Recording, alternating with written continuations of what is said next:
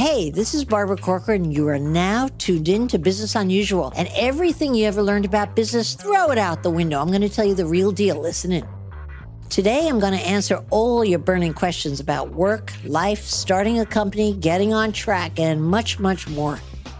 Be sure to call in to the Business Unusual hotline with your question at 888 Barbara.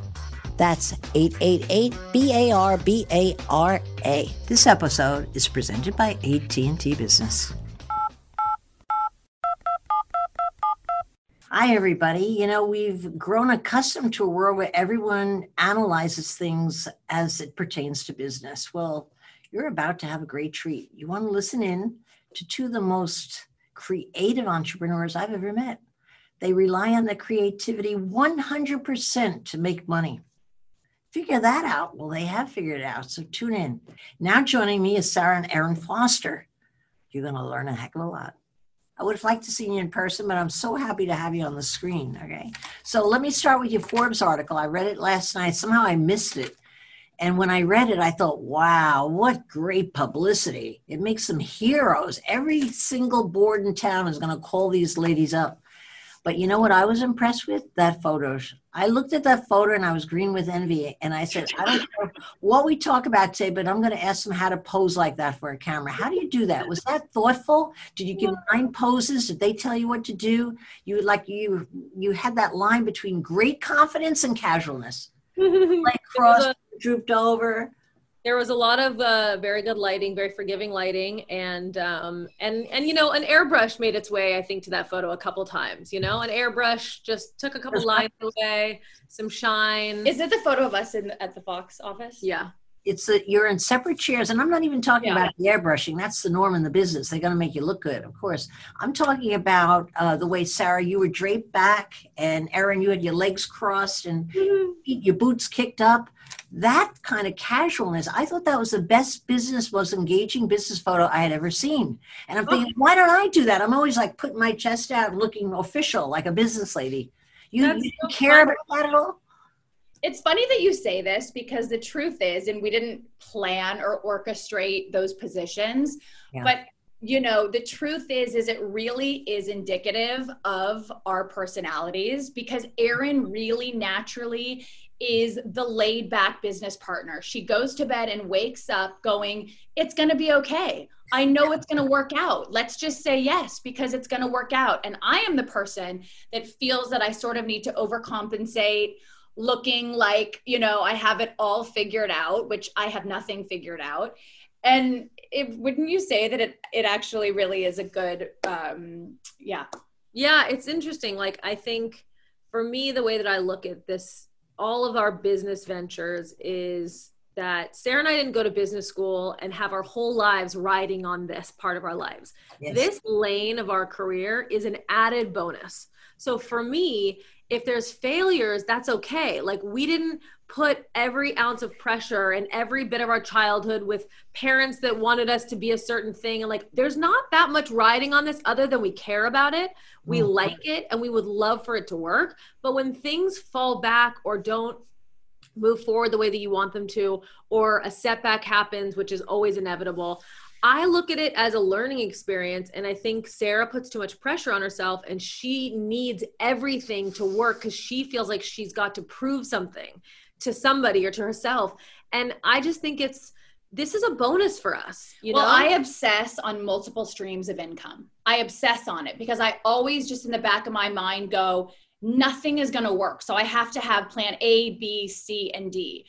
And I, I'm obsessive about it. And so She's we should very obsessive. It's exhausting to be business partners with someone. you know what I think? I think both ends are needed for a good business. I think you need to have the chill factor, the creative, easygoing, the freedom to feel like you're not constrained. And I think you need also a son of a bitch who's wired up and worried about the details. I really think it's both necessary.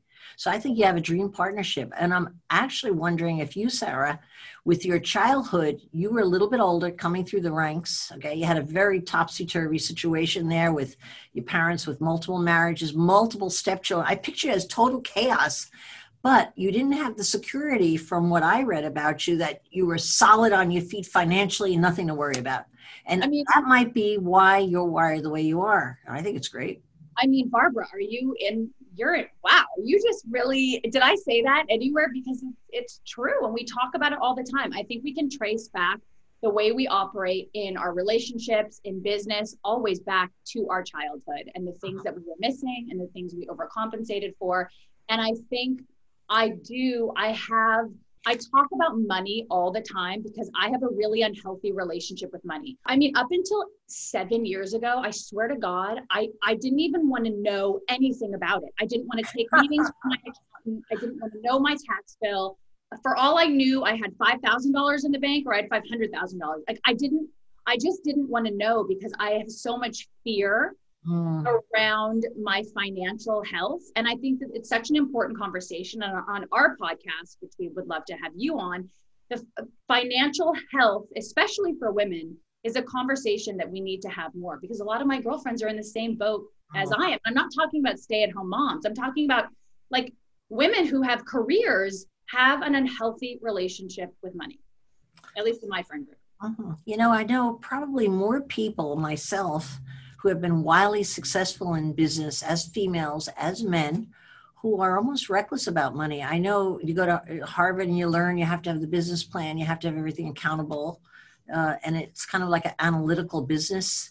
But I think if you have other strengths in business, like really smart about people, how to use them, how to get the best out of them, great marketing brains, which you both have, I don't necessarily think you have to know crap about money. Believe it or not, I think you can also operate like push everything forward as much as I can and do everything I can in my wheelhouse of where I'm good, and let's hope the money works out. I know I operated that way my whole life. I never knew what I had coming, never knew what I was going out, but I was so strong at marketing and generating business. I was good at making money, and then I, the rest didn't, didn't bother me. I figured it was all going to work out. But do you think that's reckless? Because I don't know if you should work on being different than you are. I think it's working. You stick your blindfold on your head and say it's working. Let's just fly with it. And Erin, you're going to like chill out and not worry about anything. And Sarah's going to be stressed and bitching at her husband and her kids all the time. that like I always come from a place of feeling like um, it's not i'm not even a glass half full person but i do come from a place of feeling like we'll always have money we'll always have options we'll always have some stream of revenue and it'll always be enough like i don't aspire to have a private plane that's not like what i think about at night so if something doesn't happen it's like I have all the things that I need and I have all the things I want. So mm-hmm. I don't really find a reason to panic And I I believe that that can create abundance because you feel abundance. I feel abundance that like when my girlfriend sends me an invitation to her baby shower, I go buy her a gift without thinking about it. Whereas mm-hmm. 10 years ago, I would stress going to a baby shower thinking like, "Oh shit, like I don't really want to spend $100 on anything so I don't really have any money right now, but I don't want to be rude." Like mm-hmm. the the absence of such small things like that for me are really powerful and give you this like abundance feeling. Yes. And I just always right. try to Those are the things that, that make you feel successful. Being able to buy a baby shower gift and show up feeling proud of your gift uh-huh. as yeah and like going to dinner with friends and like saying like no i got this one you don't have to like venmo me half of the money like not splitting every check seven ways just the stuff where you go i can survive very comfortably in my life and and that's enough and i think like coming from a really chaotic childhood made Sarah maybe more like anxious and stressed about money. And it made me just crave peace of mind. I just want to feel happy and I want peace. I don't want chaos. I don't want anxiety and stress and fighting and tension and like blaming. I just want peace. Mm. And, you know, as you know more than anyone, when you start a business, when you make an investment, like things go wrong. They just do. Like nothing happens perfectly. Sarah and I started a I don't want to jump ahead, but we started a business together uh, a few months ago, and it's you know there's things that go wrong every day, and and you can't fall apart every time that happens and think like fuck we're failures. Yeah, yeah. Well, you had a, in your new business, you had a strong concept, a great name. I mean, how could it go wrong, really? You know, Erin, you're wired. It sounds to me very much like me, and Sarah, you're wired exactly like my older sister. We had ten kids and my oldest sister is constantly stressed about money from the day she was born, but she saw the worst of it in our family. I was a little bit behind her, and things were starting to work out a little bit better. So we came out with two different philosophies about money. But I don't think you're going to change Sarah. I don't think you're going to change Erin. But you know what I wonder? I mean, there's so many things I want to say about what we just talked about, but I also wonder Erin has Erin has a, a real gift. Erin is like a brilliant writer. No, thank you. you know, I've had to get more, you know, but truly, like I've had to get more creative with with um with my gifts you know? I've had to i've had to sort of come at it from a different angle and and and, and get more creative. But erin has an embedded talent. Not that you haven't worked at it but like you were i'm sure born with apparently I, was just born with it. I didn't do shit to get no, it. but i just wonder if when you have such a a gift like that if there's a sense of calm because you sort of know you can always fall back on that maybe you know i don't i, I don't know yeah, I think that's part of it, but mostly it's what you grow up with, I think. And it's very hard to rewire yourself. I do think Barbara, so. I know that I'm not supposed to be interviewing you, but I'm really fascinated by this 10 kids thing. Can you explain? Can you like give me some like, kind of more context on this? And I also want to ask with that question, do you feel like because are you I'm assuming you're close with some or all of your siblings today. A lot to choose from. It's easy to grab somebody and be close. Yeah it's good. It's like when you have less you have less options. Um but it feels like you know when sarah and i talk about our childhood we had two different childhoods. And we argue i don't know if you have this with your older sister you're talking about we argue about what our mom was like and how stressful a certain thing was. And and i was convinced that sarah was just a pathological liar which still might be true but i but then i also had to accept that we had really we had different experiences in the same home you know she experienced things really differently than i did well, I'll give you a great example that happened. I have a sisters reunion with my five sisters every year. On our last sisters reunion, we had way too much wine to drink, which was normal. We're all sitting around, and someone raises when we used to go on our one week vacation. We were the only kids in our whole town who went on a vacation because it was a dirt poor town. And we were dirt poor, but my mother thought it was important we go on a vacation to see something else. So we always went to the same old place, not a good place, a friend's house, jammed into her basically trailer, but it was different. Now, to get to the trailer, my father used to take us out in the night at 3 a.m. because it was a seven hour car ride. He used to carry each of us in our pajamas and bundles to the station wagon and put us down like logs. We started talking about this. I said to my sisters, for me, that moment every year was like magic. The middle of the night, we got cuddled, we're in the car, we feel the bumps, we're going on vacation. And my sister, who was a year younger than me, said, I was terrified every year. He grabbed me out of my bed. I'm like, what? And each of us cited our experience of that simple thing, and nothing was similar. So, yes, kids look at things differently. It has nothing to do with being siblings. But you, if I could turn it back, had all those uh, half siblings, step siblings, all running around. I mean, it would be so interesting for you to see their perspective on your extended family one day at a giant reunion. You'd probably kill each other. Actually, maybe it's we're actually we're we're, always trying to avoid all those people. We're not trying to like bring them back together. You know to your mean? point, to your point, like you know, we were always fighting for our place. You yeah. know, we were always fighting for our place, and I and I find that in my life now. I'm like, why am I competitive? Why does it bother me when I feel like someone's stolen my idea? Or why, you know, why? And, and these things don't trigger Erin. But for me, I'm, it's like, it really is an issue. And, and I, I, I only started therapy like in the last couple months, which is oh, hallelujah. You did it years ago. My God. Oh, I've needed it forever, but I only just decided at you know 97 years old to start di- diving into my issues and it's all it's all it's all traced back right? It's all it's all traced back to our childhood. Yeah very much so. So how do you go from the sibling rivalry that you both have spoken about so often uh, with erin trying to ma- measure up to sarah? Uh, you know that whole that whole striving. How do you leave that behind and become great equal business partners? What shifted? Was there a day you said hey guys let's get over this or was it just gradually got used to each other and, and earned each other's respect well, you're going to have a long answer of that, so I'm going to let you take it. But I just want to I just want to say to all the people listening, maybe that are younger and have a certain sibling dynamic as children, it all shifts. The dynamic shifts. Mm. I was like the cool, everything was easy for me, like all the things. Erin was a little bit more awkward, less social. And it very quickly shifted in our early 20s where I was like, I need a job. You need to help me. You know, like the di- so when you're young and you think my older sister my younger sister they have it all the dynamic most certainly mm-hmm. always shifts as adults? Well, it can shift, I but think I it, think that you have to you have to also make it shift. You know, I think the like the universe will work with you, but you have to have a big part in that. And so for my whole life, it was like, you know, Sarah was straight A's, easy with friends, like independent, like had, you know, very strong willed, you know, not insecure with boys. Like everything was just like, like good at every sport, top green of, top of her class. Lights. She just, yeah, like I, I've said this before, she got green lights everywhere she went. And everywhere I went, I got red lights. Yeah. You're not good at soccer. You failed this class you are awkward, you blush every time you get embarrassed, like just anything that would make you sort of socially awkward. It was always like Sarah would like breeze through a door and then that door would like slam in my face, you know? or I'd walk into a wall next door.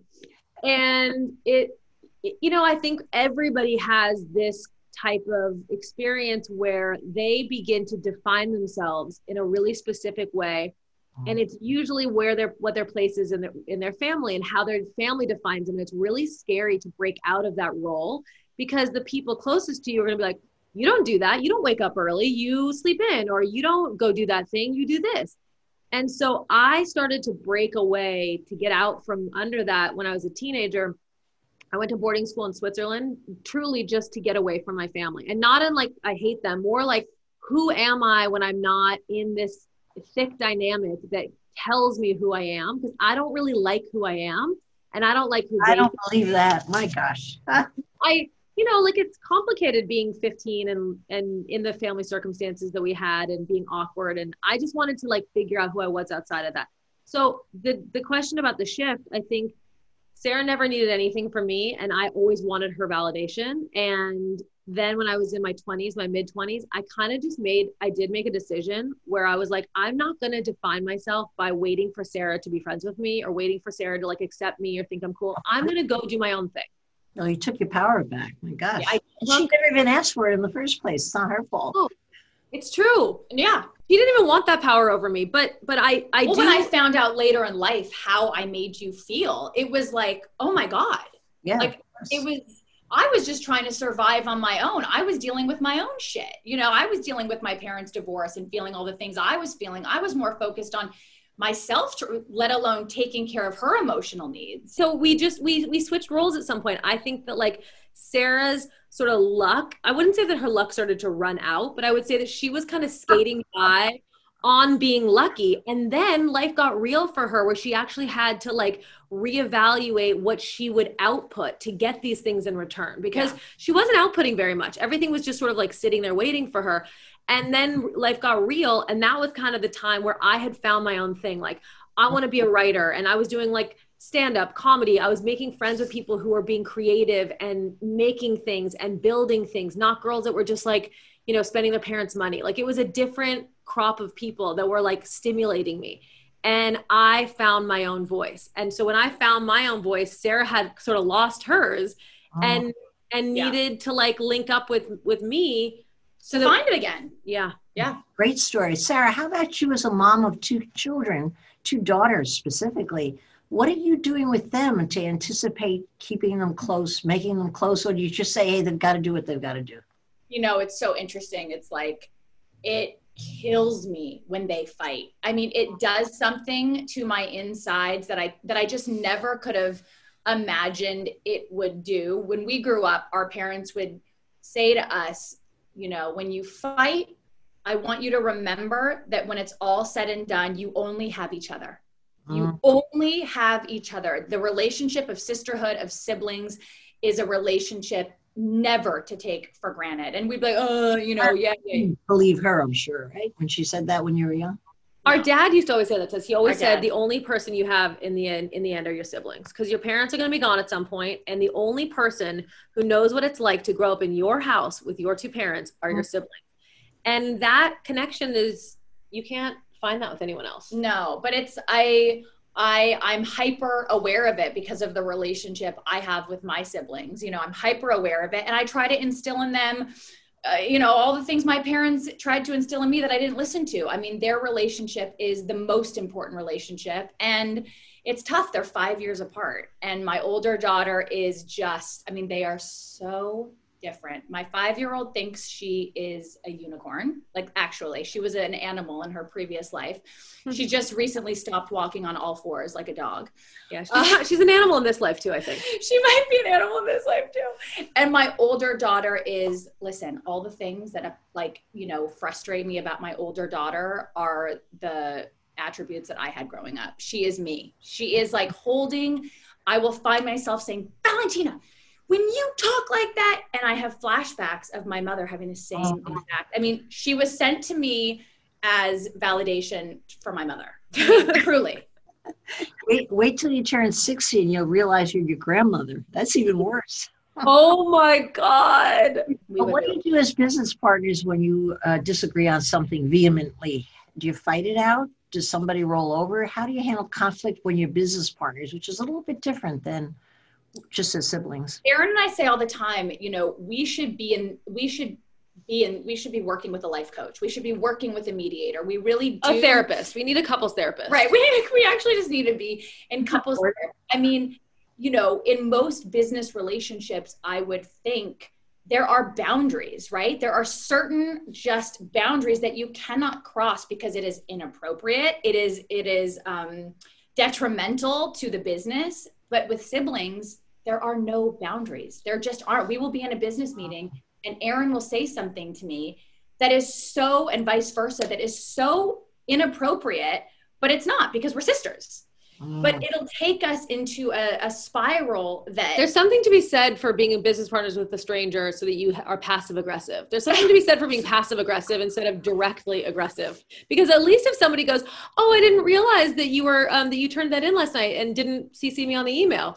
Fine, be passive aggressive. Maybe it's annoying, but it's a lot better than like us basically ripping each other's hair out. We we fight a lot. We try to. We have a couple different people in our lives that try to help us mediate. My husband is one of them. So he'll call me and then he'll get my side of the story. Then he'll call Sarah and get her side of the story and kind of make us both feel heard. And then he'll kind of help us come together. And we've done some mediating sessions and we're, we're always working on it. But like to be very transparent, we have not mastered that. Like that is a big problem for us. But what if you're working with your partners and you're in a business situation? Do you come across as a united front? the two of you equal one in voice, or do you fight in front of each other? I would think that would not go over well. Well, it's different. You know, it's interesting because we are in so many different ventures together, right? We have our television deal. So we're in an overall deal at Disney where we write, produce, and develop shows for ourselves, for other people. And in that world, alone, it, by the way, sounds like a huge business. I couldn't even imagine you accomplishing that without a lot of help. Just that one business alone, which I want to get back to later. It seems mind boggling to me that your hands are in so many places. I frankly don't know how you do, and I'd like to know. Go ahead. Well, yeah. So in we that, fight the we fight the least in this area. Yeah. Right. We fight, we fight the least in this area probably because there's just sort of this embedded thing where Erin is just better at it. And mm. deep down, I know that we wouldn't really be in the position we're in at Disney if it wasn't for her.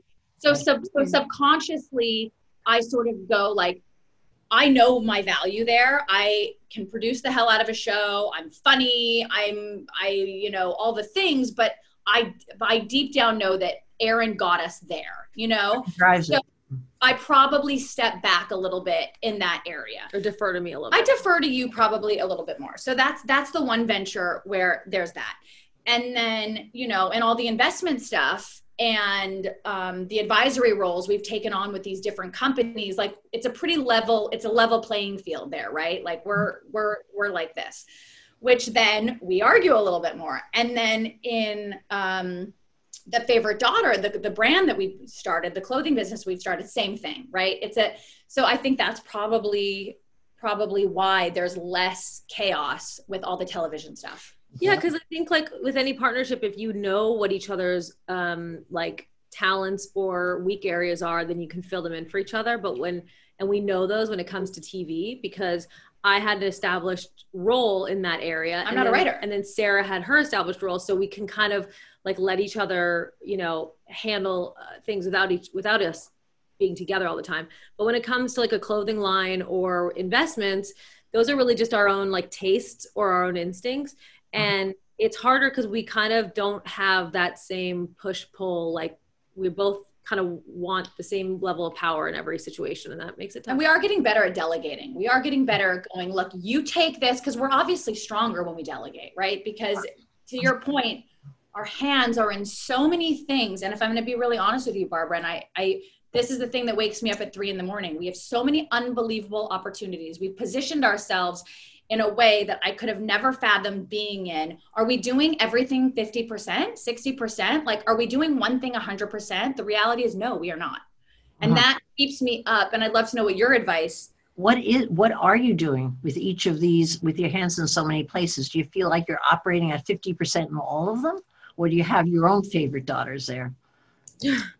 I mean, I think that we we have a, a, really great team of people around us that really try to help us, and um, we have a lovely woman named Montana who's sitting very close to us, who is constantly saying, "Hey guys, you you really need to respond to the investment thing, or you really need to wire that money, or you really need to finish, you know, sign that contract." And like these people have been waiting five days, and she's she, we're very bad at um, time management, which I I would imagine you would have advice on that because it's such an important skill set, and so we're really bad at it. So you all have like seven different emails open, or I'm halfway through one thing and then you get another phone call and you divert your attention to something else.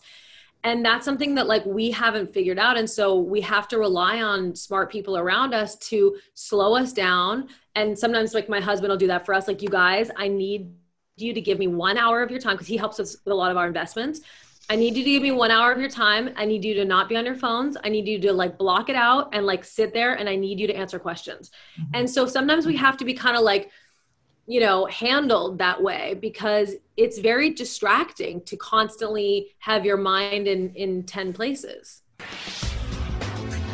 Let's take a short break to talk about a company I love.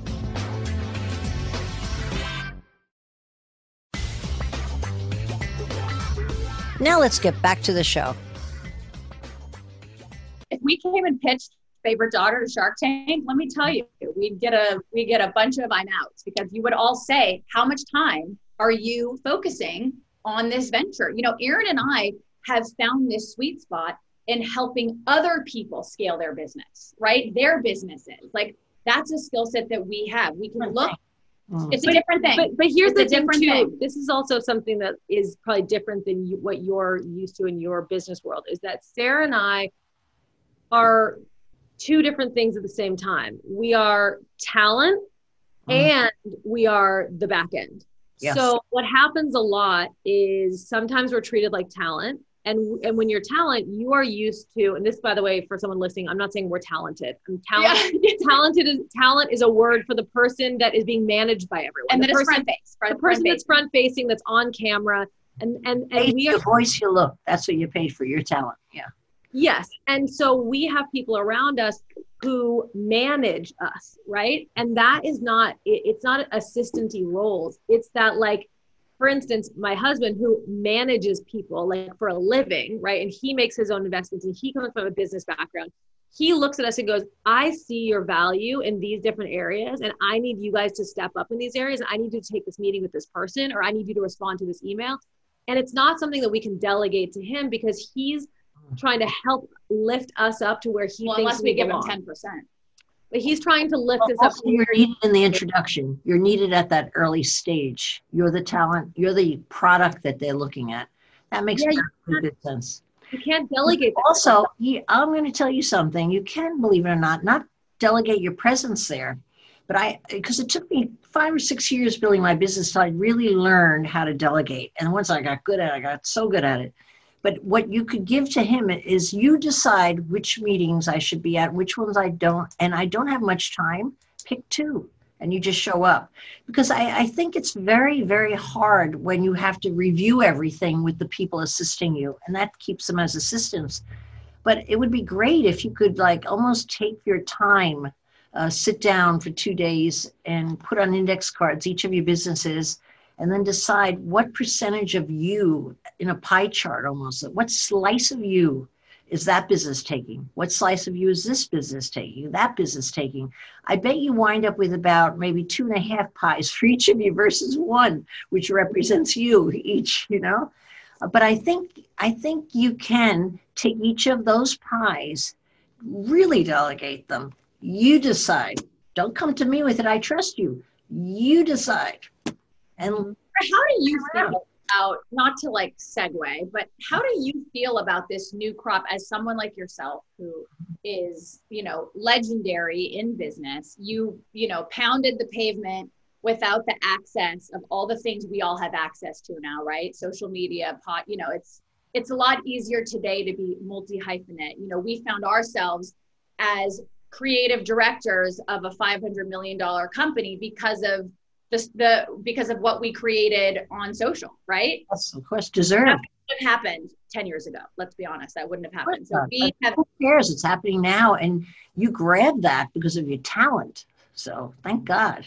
Yeah. You know, we did grab it, and and it's like we talk about this a lot because I sort of always operate from fear. I always operate out of fear and like, I don't think we can do this. We're not qualified to do this. We shouldn't be doing this. And Erin operates from like, we're doing this and we're going to figure yeah, it out. Perfect, perfect combination. Check and balance. Go ahead. At the end of the day, we're not qualified to do anything. We don't have college. We don't have college educations. I failed the tenth grade. Like I shouldn't have any job. I literally should have a low wage, low minimum wage job. So anything that we're ever have an opportunity to have, I'm like, hey, this person's dumb enough to give us a job. Say yes. Yeah. Let them pay us. And then if they hate what we do, then let them fire us. Yeah, but we yeah. haven't well, I actually haven't fired. But Erin, Erin, you're not entirely being honest with yourself. It's not as though the real equity in you is your knowledge or experience. That's what you're saying. I'm not educated. I don't know this stuff. Da, da. Uh, what you're really being paid for is something so pure and something that the smartest guy out of Harvard can't buy unless he looks deep and hard for it, which is pure creativity. Creativity today, more than it's ever been, is the greatest asset. And people can't uh, grow that within their own organizations. They try like crazy. We want to be a creative, we want innovators. It happens all the time. The biggest companies have the least of it. So they bring in somebody like the two of you, whew, fresh blood, fresh ways of looking at things. You're worth a fortune uh, and thank God you didn't go to higher education. It would probably uh, teach you to think with your left brain all the time versus being a free spirit like the unicorn that uh, Sara's daughter is. Like, just, I'm a unicorn. Okay. you know, thank God that you have that creativity and that you've used it to uh, to make a very good living for yourself. And thank God that Sara is a checks and balances that worries about it because she's going to probably prevent uh, you know, a couple of walls, you could avoid hitting a couple of walls, you know. But all right, I just want to say that I think I think you guys ought to make a list of why you're so phenomenal. Uh, mm-hmm. post it, frame it in something really expensive, and stick it over your toilet bowl. So the place where you're mostly sitting, you see it all the time. You know, and just feel really good. I mean, it's all working. Uh, but if if you're feeling stressed out and that you're overwhelmed, and when I, the more I read about you, the more I wasn't breathing. I'm like, I was holding my breath, worried about you. I'm like, whoa, and that, whoa, and what are they doing? Whoa, what are they doing? But you know what? You could do it all and as often as you want, as much as you want, as long as you can nurture other talented people that you could hand it to, not assist you with it, but hand it to. That takes a lot of trust. And that also takes finding good talent. But you know what's great about a creative person? They attract creative people somebody mm-hmm. who's like really left brainy kind of uh, dollars and cents deductive reasoning for some reason, creative people never really want to work for them. I don't know why. Maybe they smell something bad. I'm not. I'm not going to get bored with this guy. You know.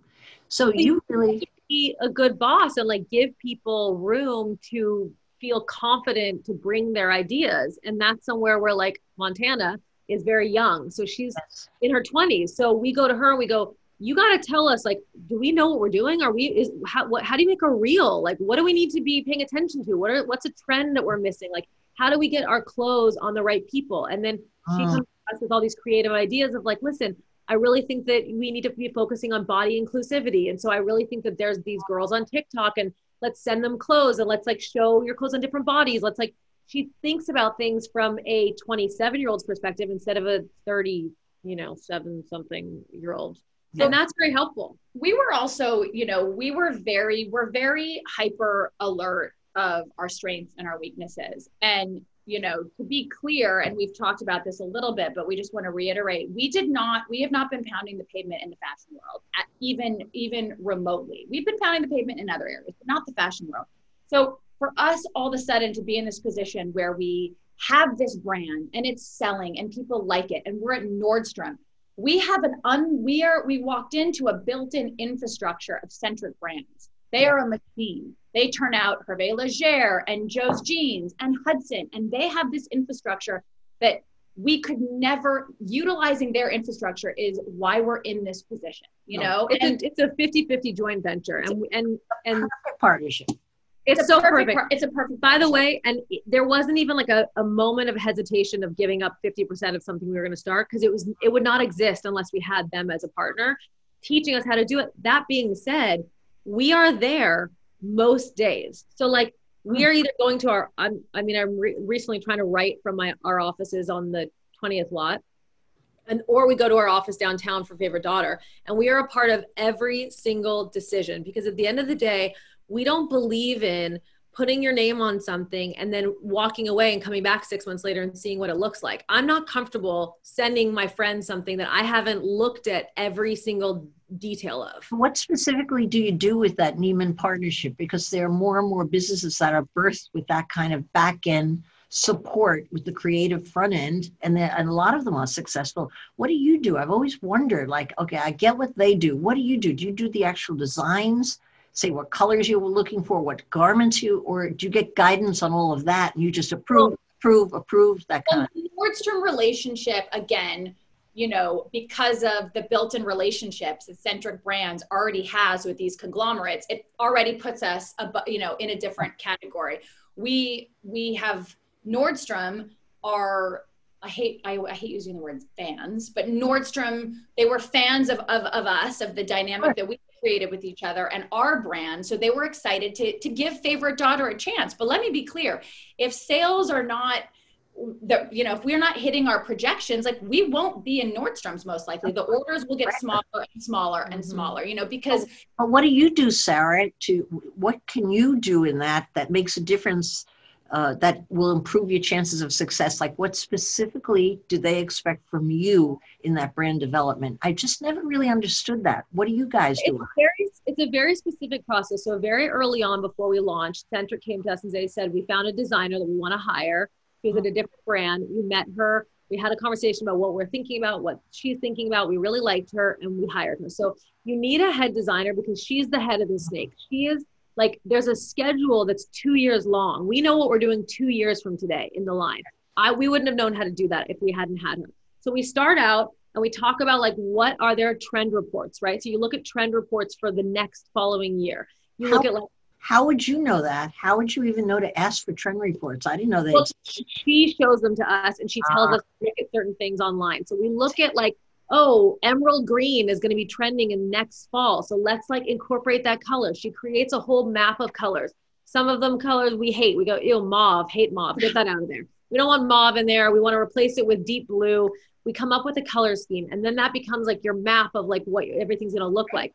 Then we send her like all of the looks and things that we're excited about that we see on the internet or on Vogue or on runways, things that we want to incorporate. And something might like like I found an outfit that was like this like schoolgirl outfit. And I was like, okay, this seems a little cheesy, but there's something I like about it. And our sister Jordan, who's a stylist who's working with us on the project on on Favorite Daughter, she was like, okay, so you like that look, but it looks cheesy. Wait, so let's pause. We brought in another family member to really to, to complicate things. yeah. But then she looks at it and she goes, okay, let's figure out what you like about this picture. So on the blazer, there's a crest. And she goes, that would be a really cool thing for us to incorporate. What if we did a favorite daughter crest and we put it yeah, on, right? We put it on like the jeans or the sweatshirts. I was like, that's a great idea. So we all start like throwing in weird ideas into the pile, and then the designer is able to take those kind of chaotic ideas. Well, you're missing bring. a step. Then merchandising goes, okay, let's look at the budget and allocate what we can actually afford here. We really only the budget allows us to have four dresses in a in a you know short dresses. And who does that? That's Nordstrom coming in and saying, "Wait, we got a budget here." No, that's merchandising through Centric, part of our team. Nordstrom, Nordstrom. Well, I'll let you finish. Yeah, I don't like so, that person has to come in and ruin everything. I yeah, know, exactly. but yeah, but it's actually really helpful because she gives us a framework. So she goes, okay, you can have six sweaters this fall. So you have six sweaters. You can have four pants. You can have three shorts, whatever. Blah blah blah. Hmm. So then Carla, our designer, comes in and she takes all of our ideas she does sketches of what she thinks those ideas could look like. We go through and we eliminate the ones we don't like, or we go, I like this, but I don't like it sleeveless, or I, I have a dress like that that I love. Let's like use that as inspiration, but make it different and expand on it. And we all kind of create this thing. Then she does new sketches based on our input. Then once we have the sketches, we come up with what kind of materials and fabrics. And we have a person who's devoted to fabrics. Her name is Ashley, and all she does is fabrics. And again, so she, Ashley's working for you.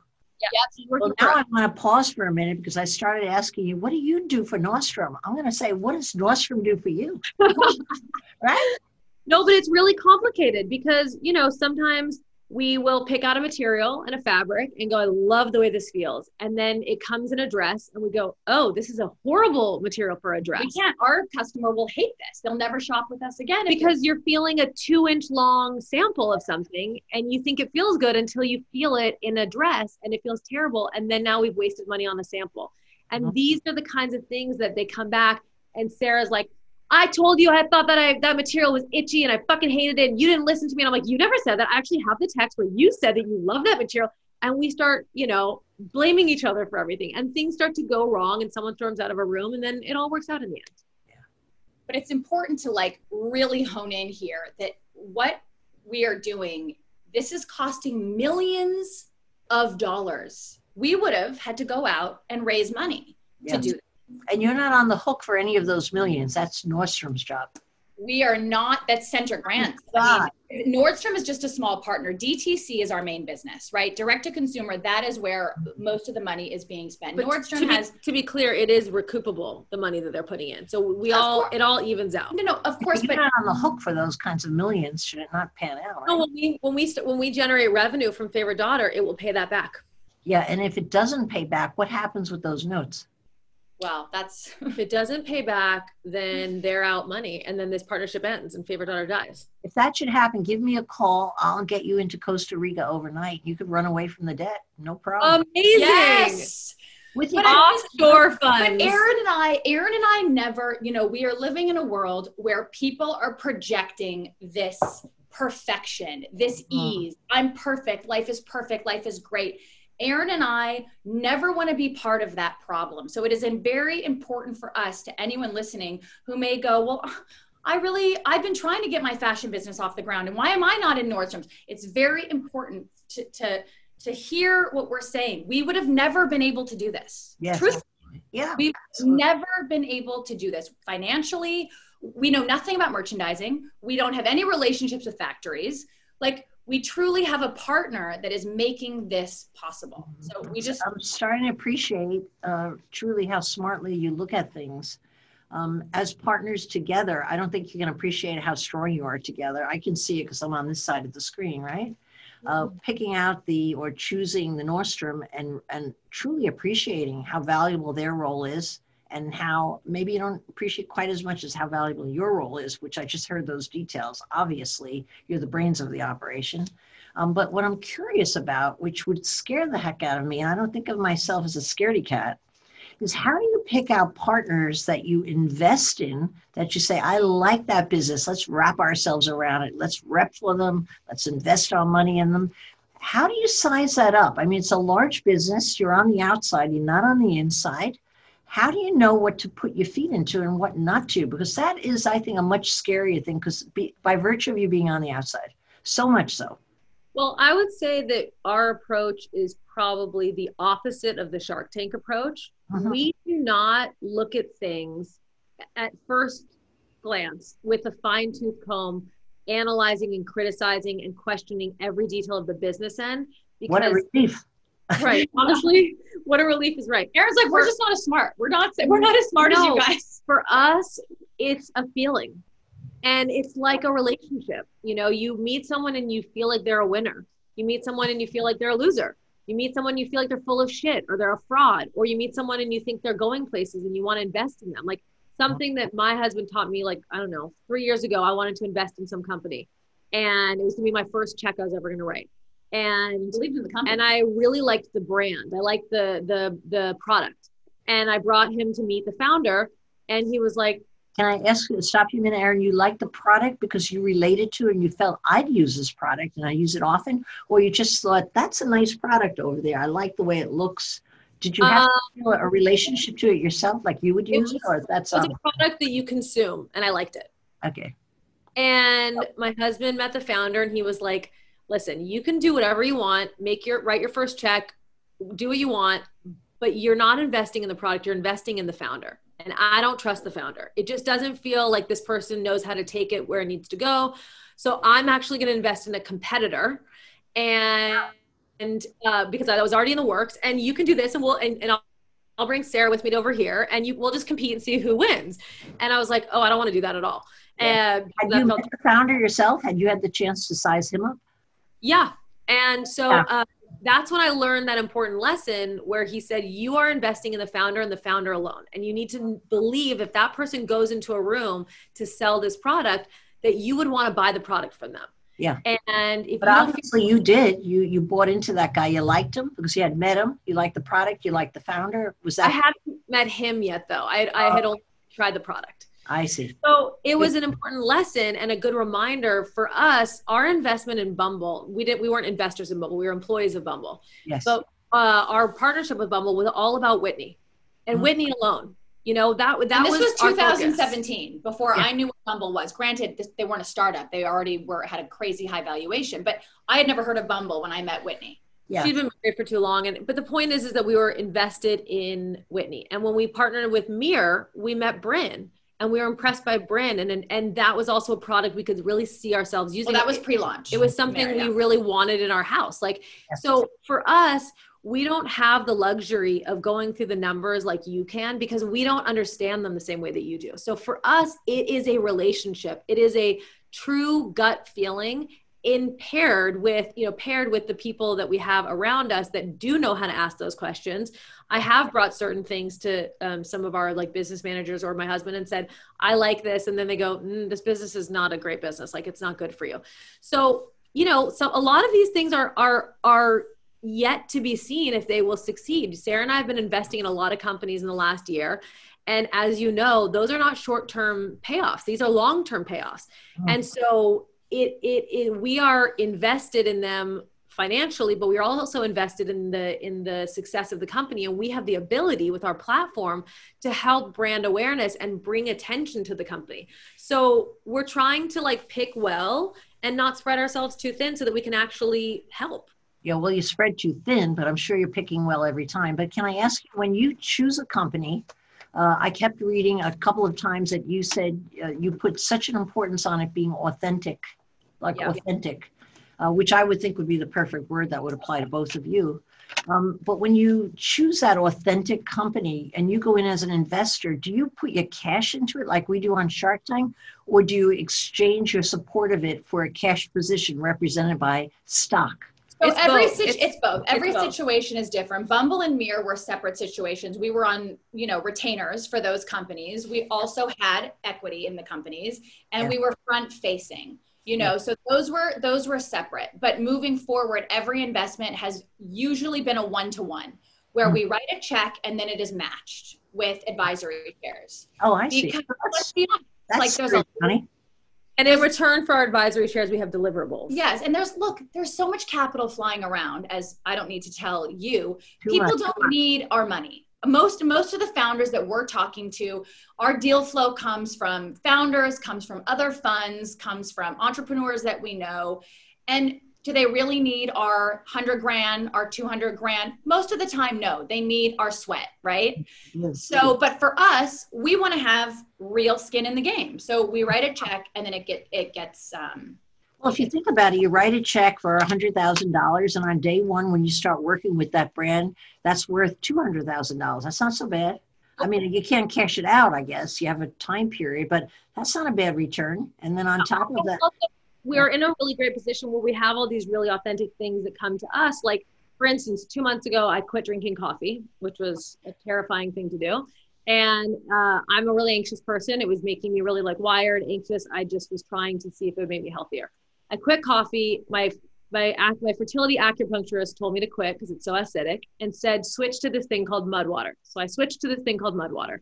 I start having mud water in in the morning and I become like addicted to this feeling, this like lack of this like stimulant in my body that makes my stomach turn and feel acidic and and mud water is filled with like reishi mushrooms and you know, cordyceps and lion's mane and focus and all these like amazing things like, that make it's just terrible. But Go ahead. You, unless, unless you don't like the, if you don't like the taste of chai, then you won't like it. But if you like a chai, yeah, it tastes pretty good. So I have uh, it here. oh, you do? Yeah, yeah. And so I I posted a thing on Instagram just saying how like I quit drinking coffee and I feel a lot better and I switched to this thing called mud water and you know if you have something in your daily if you don't feel good every day then you have to take a look at what you're consuming on a regular basis mm. and no one was paying you to say this but it's important to mention that for, usually when you look on social media these are paid these are not authentic brand partners. Not always but a lot of the time they are paid. Ooh try mud water try this. Erin that would sound exactly like that. Your endorsement would sound like an endorsement but it was not intended that way. Yes. No it was not intended that exactly. way although I did want people to buy Mudwater because I was just having a great experience drinking it and it felt better. And I felt so much better. Anyway, the founder DM'd me and said, you know, we, our traffic has, you know, been spiked, the, you know, uh-huh. your thing, and we got a lot of messages and, and we're opening around and we'd love for you to invest in the company. That is the perfect thing for me to partner in because I'm passionate when I talk about it. I use the product, I like it, I see its value, I understand it. And it makes a lot of sense because I don't want to have to promote something that I, by the way, Sara loves drinking coffee, would hate mud water because she hates chai tea. It doesn't make That's any not sense. something I'll invest. That's not something I'll invest in, but it's important to mention that once then you speak to the founder and all that happens, then your husband and our other business partner goes under the hood and goes, wait a minute, this is actually a crazy amazing business. Like their revenue is like and and that's sort of how and that really is another asset of ours is that my husband is really skilled in this area and he comes from a background of, of investing and his his dad is from silicon valley you know all you know as an engineer. Well, his dad's a russian immigrant but yes lives in silicon valley. Sorry i mean from the silicon valley boom yes. the tech boom. Yeah. So what, are you, what are you hoping to get out of these investments? Is it a, a short-term play, or you're hoping to see them build a great big company and then you cash out five, ten years out? What is it? It can't just be that you enjoy uh, the hard work that it takes from both of you uh, to endorse a product. I have know. to be honest with you, and I don't want to speak for Erin, but I thrive and truly love more than anything getting involved with an entrepreneur, a founder early on and helping them build their brand. I, I get true joy out of it. And it goes so much further than just us on our personal social, right? Yes. I love it. I live for it. It gets me. I look forward to Monday morning. I, I hate the weekends when yeah. people are unavailable. Yeah. So so we are all in. And and here's the truth is that we have been writing all these smaller checks. You know, we have invested in um, uh, Bev, which is a canned rosé company with, you know, they just got crazy distribution and they are doing really well. We seeded that. We are in Zen Water. We are in. Oh, sorry, Barbara. Were you going to? No, I shouldn't. It's just I'm afraid I'll forget my question. When you invest in any of those and announce it and it's known, do a lot of other people follow you and invest in the same company? I would think so. We haven't really opened up our investing rounds to like friends and stuff just because it gets tricky and our friends invest in a lot of stuff too. So they kind of do their own thing. Uh-huh. Um, I think that it's less about people wanting to go and invest. It's more about people being really aware of the brand and wanting to drink it and go buy it. Look, yeah. I think you are being, uh, what's the word? I think you're being a little bit modest. Yes. Look, at the end of the day, I'm going to sound a little I don't want to sound like an egomaniac here, but I don't want you to either. We have been going to be listened to by many people. No, but we have been very we have been very lucky with our investments. We have been very lucky and we have been really good at picking winners. We just have. That's just we just have. So yes, when we make investments, people around us go, "Wait, is there room for me? I know it's oversubscribed. Can you make a call?" Mm-hmm. That is true. Like yes, that does happen. Famous last words. Now everything's going to fucking tank. Way to really tell the universe to make us fail. I'm going to tell you something. You know, people watch Shark Tank every week, and we sit there and ask a lot of left brain type questions about the finances, the rate of return, margins, all that stuff you hear again and again. Can I tell you the most successful businesses that I've invested in, and only the successful ones, I totally invested just on the founder. Business didn't even make sense. Just like, I mm-hmm. love this guy. And if you really believe in the founder, what is a business other than an extension of the founder? You know, even on the wrong businesses, I've seen great founders reinvent them totally, turn them around, twist them around. They find a way. And so I don't believe you've been lucky at all. Just in the same way, I don't think I've been lucky. I think I've been very smart about who I believe in. I think I have a good intuitive sense. I think your intuitive sense is phenomenal, phenomenal from everything you said. And that is your trade, your gut, your brain, not even your brain so much, your, your creativity and your gut, both of you and I think you sell yourself short, Sara. I think your critical mind uh, is the counter to Erin. And without you, I don't think, you know, I guess I'm getting the impression, Erin, you're the lead dog here in a lot of the businesses, you know, which isn't right because you're the younger sibling. rightful place, you know, but good for you. I mean, I think it's amazing. I think you're doing everything right. In fact, I'm going to start watching what you're investing in. I'm gonna put a little checkbook on us. You want to You want to do a co-investment with us? I think I might. I mean, I trust. I trust your instinct and judgment. But you, but you also must tell me what the world's first podcast is about. What's in that name? When I read, it, I said it can't be the world's first podcast. I'm not a fool. How the heck did you name it that? How did you get away with it? And what what is your new podcast going to be about? We named it that uh, to be tongue in cheek because we're basically the last people on earth to have that was my thought. So the name is just cheeky and uh, we're going to have conversations like this. Like this is you know we want to have conversations about business and investments about fertility. We talked to mm. a rabbi. I converted to judaism when i got married. We talked to a pastor um, we talked to um, a matchmaker, a relationship relationship specialist. We'd love to have you come on to talk about business. We just talk we about talk to life. people who are smarter than us about things that we want to know more about. Yeah. yeah. I gotta believe if either of you are interested in speaking with someone, they're going to be interesting to listen to, without a doubt. Yeah. If you give them a word in here or there, I don't think they're going to have much chance to speak at all. I'm worried about you, guests. You better give them a warning.